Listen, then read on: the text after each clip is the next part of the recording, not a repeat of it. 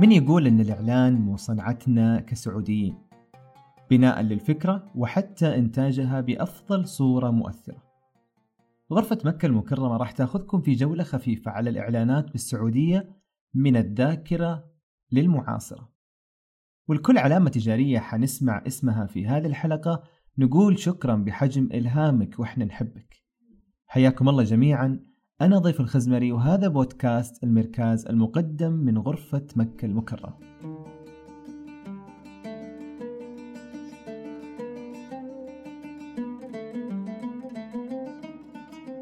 قبل ما أبدأ أحب أطمنكم على مكة شرف الله.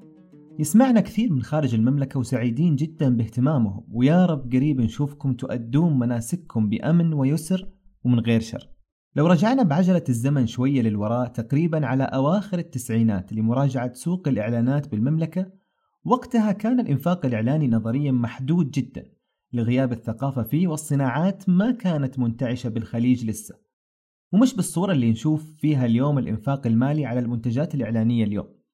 كمكون أساسي في ميزانية كل القطاعات مع اختلاف الأهداف. معدودين على أصابع اليد العلامات التجارية الوطنية اللي تجاوزت المألوف والسائد أيامها.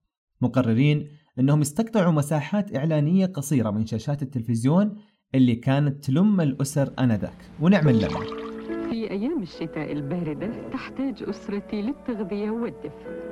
لذا أقوم بتسخين حليب المراعي الطازج. أو يظهروا بإعلان بصري مطبوع على الصحف اليومية لمعدلات تعرض القراء لها كان يفوق الخيال. وعبر المجلات اللي كانت تنزل من وقت لوقت. على الرغم من ذلك وعلى مدى أجيال نؤمن وبالأرقام أن سوقنا من أكثر الأسواق في الشرق الأوسط اللي تنامت فيها هذه الصناعة.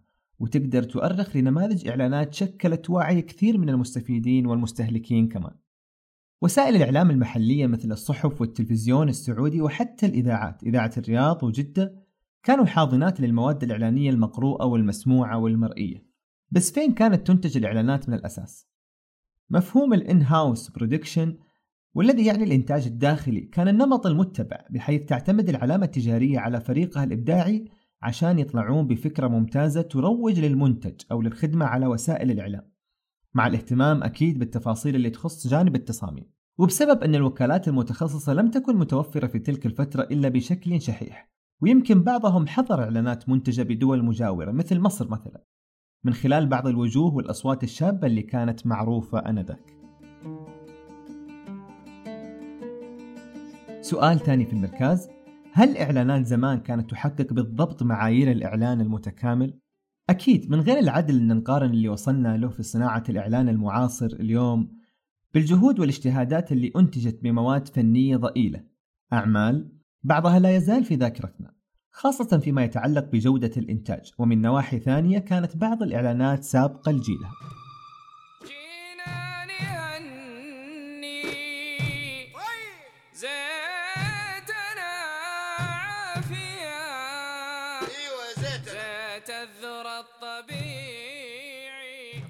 صافولا اللي تأسست سنة 1979 واحدة من أبرز الشركات اللي رسخت في الوعي الجمعي الطابع الترفيهي لإعلانات زيت عافية على الشاشة وارتباطها بمناسباتنا السعيدة للدرجة اللي تخليك تحس بالبهجة مع انتهاء عرض المادة. مع أن المحتوى ترويجي بحت يأكد أكثر شيء على القيمة الفارقة للمنتج أنه يقلل الكوليسترول. وقبل 30 سنة بالضبط قدمت مجموعة عبد اللطيف جميل بسرد قصصي كلاسيكي لمزايا المنتج. لو تمت تنقية التسجيل يمكن ما يبين إنه من عقود. قدم على شاشة التلفزيون السعودي مع انطلاقة أسطول سيارات لكسس. بعد سبعة أعوام ومئات من الابتكارات المسجلة وأكثر من مليون كيلومتر من الاختبارات على أشق الطرق تحقق الحلم وولدت معجزة تكنولوجية. تويوتا تقدم لكسس. رمزا عالميا جديدا لسيارات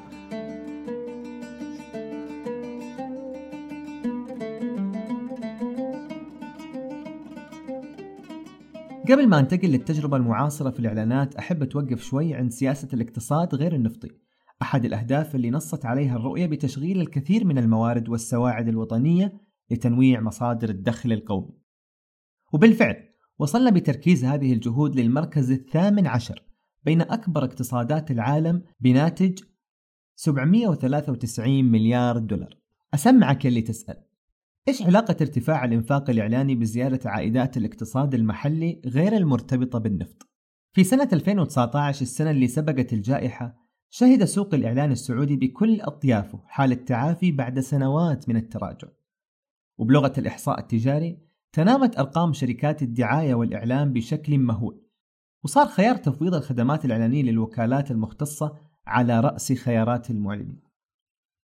من بين الأسباب التنشيط اللي قاده قطاع السياحة والضيافة في الحراك الاقتصادي متمنين ومتأملين أنه يتعافى من أثار الجائحة بأسرع وقت ممكن حيث جذب لنا كبار الزوار والسياح من خارج المملكة للاستمتاع بعطلات فريدة.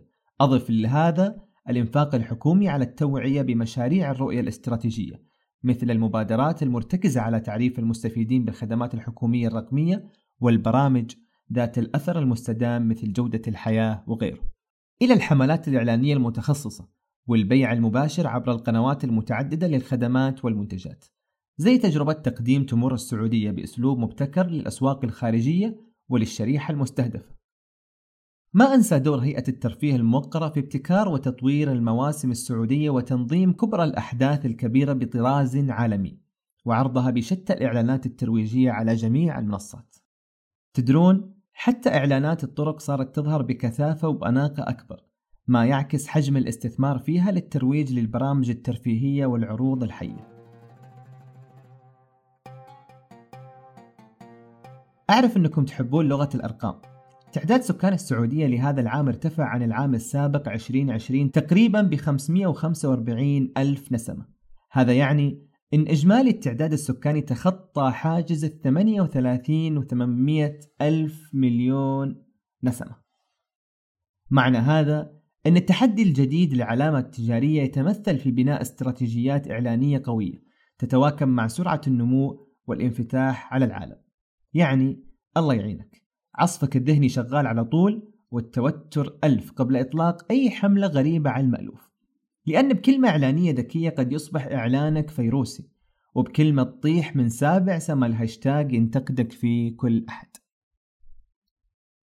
نوعية الإعلانات اللي كانت تضحكك قبل خمس سنين يمكن ما تحرك فيك شعر اليوم والطفل اللي اتولد قبل ثمانية سنين هو نفسه اللي يتسوق من علامته التجارية المفضلة على إنستغرام. ويؤثر ربما على العائلة في قرارات الشراء وأسلوب الاستهلاك. من كم سنة إعلانات المؤثرين سوت طفرة كبيرة في سوق الإعلانات بالتأثير على متابعيهم ومعجبيهم بالشراء من علامات معينة مقابل أجور يتقاضونها. ومش حكرر الكلام اللي بيتداول دائما في هذا السياق لأن العملية بكاملها تخضع للتنظيم من طرف وزارة التجارة والمستهلك دائما حر بقراراته. لكن يهمني أتكلم في المركز عن علاقة المحتوى الجيد باستدامة الإعلان. تتنبأ وسائل التواصل الاجتماعي بأن المؤثر الذي يكون علاقة رائعة مع جمهوره مبنية على القيمة والتجربة والمحتوى التفاعلي. هو من يجذب إليه أنظار المعلنين على الدوام ويحقق لهم الأرقام المرجوة. السبب أن المحتوى مرجعي بالأساس مبني على الصفر مطبوخ صح. وما تلقاه عند مؤثر آخر. كمان حميمية التواصل مع مجتمع المعجبين وكأنهم أصحاب حقيقيين. أكثر منصتين تحقق هذا الهدف في الوقت الحالي برأيي منصة يوتيوب والتدوين الصوتي عبر البودكاست. الاثنين الإعلانات فيهم مبنية على الشخصية والمؤثر يبذل المجهود مضاعف حتى يصل لتحقيق دخل على المحتوى الحصري تبعه. بس أنا ميال أكثر للإعلان الصوتي. إنتاج محتوى البودكاست ما يتطلب بالضرورة أن خامة صوتك تكون مميزة أو أنك شغوف بالتقديم. إيمانك بأن الصوت يكفي للتأثير وللتغيير أو حتى لترفيه الناس يشكل أساس تقدر تبدأ من عنده. بكلمة واحدة لو ودك تصير بودكاستر ابدأ معنا. صممنا لك في محتوى سباقات عضوية تأخذ بيدك لها مين كان يتوقع بعد ثورة الإعلانات المرئية والجاذبية البصرية للمحتوى المصور أن بحاسة واحدة بموجات صوت ممكن أنك تؤثر وتغير وتعلن كمان؟ هذه غايتنا السامية من وراء اجتماعنا بالمركز لتنمية الأعمال والمجتمع. يا رب تكون الحلقة نالت إعجابك ولا تنسى تشارك رابطها مع المهتمين. وإذا تبغى تتداخل بتعليقاتك حياك الله. صوتك دايما مسموع. أنا ضيف الخزمري ويومك سعيد.